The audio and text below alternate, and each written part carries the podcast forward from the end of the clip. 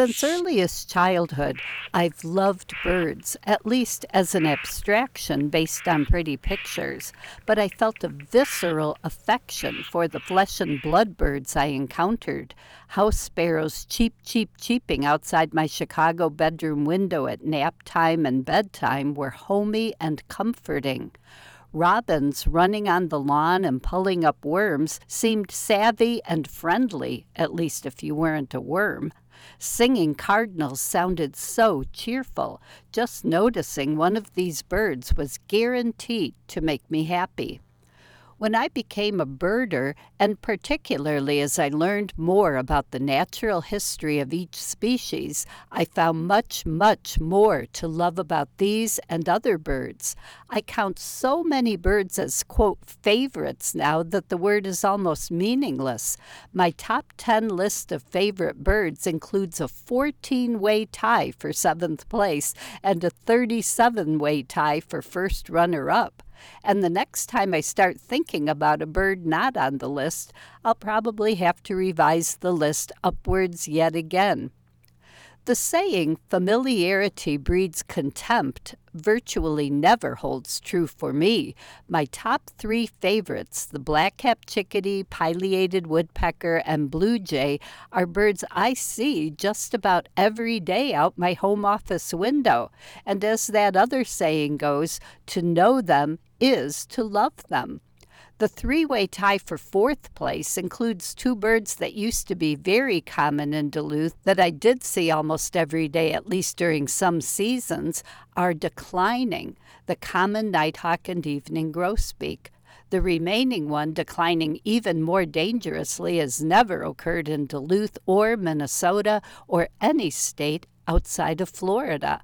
I've seen it many times, but it's hardly been an everyday or even an every trip to Florida bird for me. But the more time I spend with it and the more I read about it, the more deeply I love it.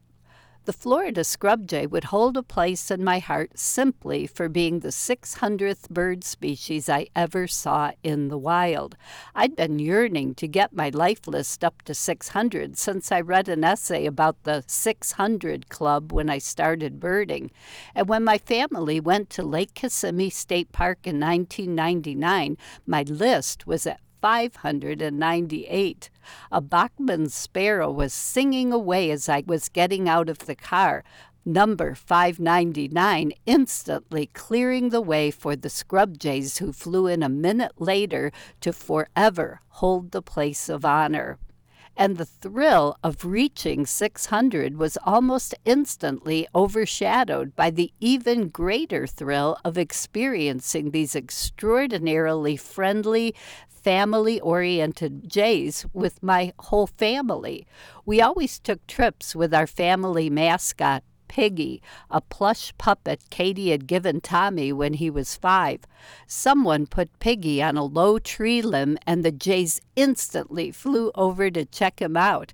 And they looked the rest of us in the eyes. I cannot think of another bird I've seen with my family that charmed them this much, including the puffins they saw just a few feet away from the blind on Machias Seal Island.